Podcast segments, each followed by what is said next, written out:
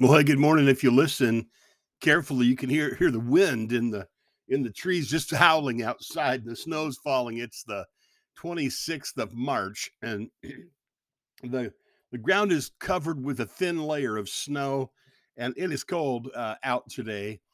But I have, uh, but I'm warm inside, and it's time again for stories from Bittersweet Farm. I'm Ken Pierpont, and I live on Bittersweet Farm with Lois.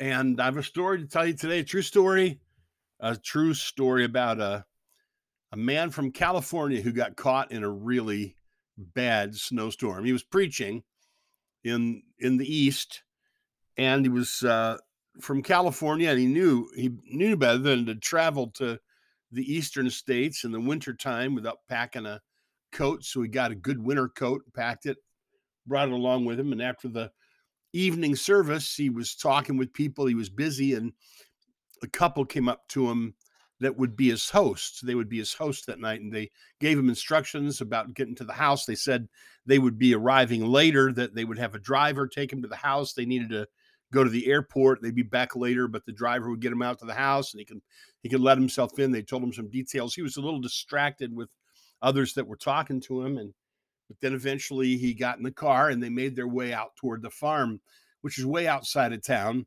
And the snow began and, and it began to blow and, and begin to fall heavily and and after a while it became very dangerous driving and and the, the driver uh, had to turn back around and go back. So he was he was concerned about his own safety. So he didn't stop and wait to see if the pastor got in the house. He just said if you don't mind here i'm going to drop you off at the end of the lane i'm going to head back to town because i'm afraid uh, I'm not going to be able to get back to town if I don't get going. The pastor said, Not a problem. And off he went and turned his collar up against the wind and started to make his way back in his dress shoes along the uh, along the unimproved lane and he slipped a few times and barely kept his his uh, footing and the, the house was dark no one was home no lights were on and when he got to the front door he he tried the door and it was locked he thought well they probably used the back door he went around the side the back none of the doors were unlocked.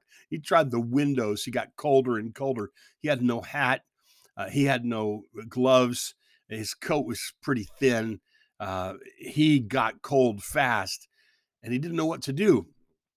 And he thought he remembered seeing a house down the road out of sight. The wind was picking up and the snow was blowing, so it was hard to see. But it seemed like he remembered that there was a house that he could hike to. And he thought there was no shelter where he was. And the place was all locked up tight. So he started back down the lane to go to the house.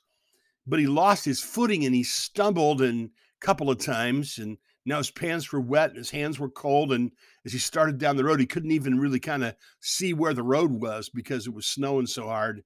And eventually he got off to the side and he slipped and, and slid down a bank, an embankment into a ditch where, where there was water and he was just extremely cold. He literally began to wonder uh, if he would make it because he was so cold and he was so far out into the storm in the night and there was no one there. Uh, he plunged his hands deep into his pockets. And that's when he remembered that the couple had given him a key to the house. He had it with him the entire time.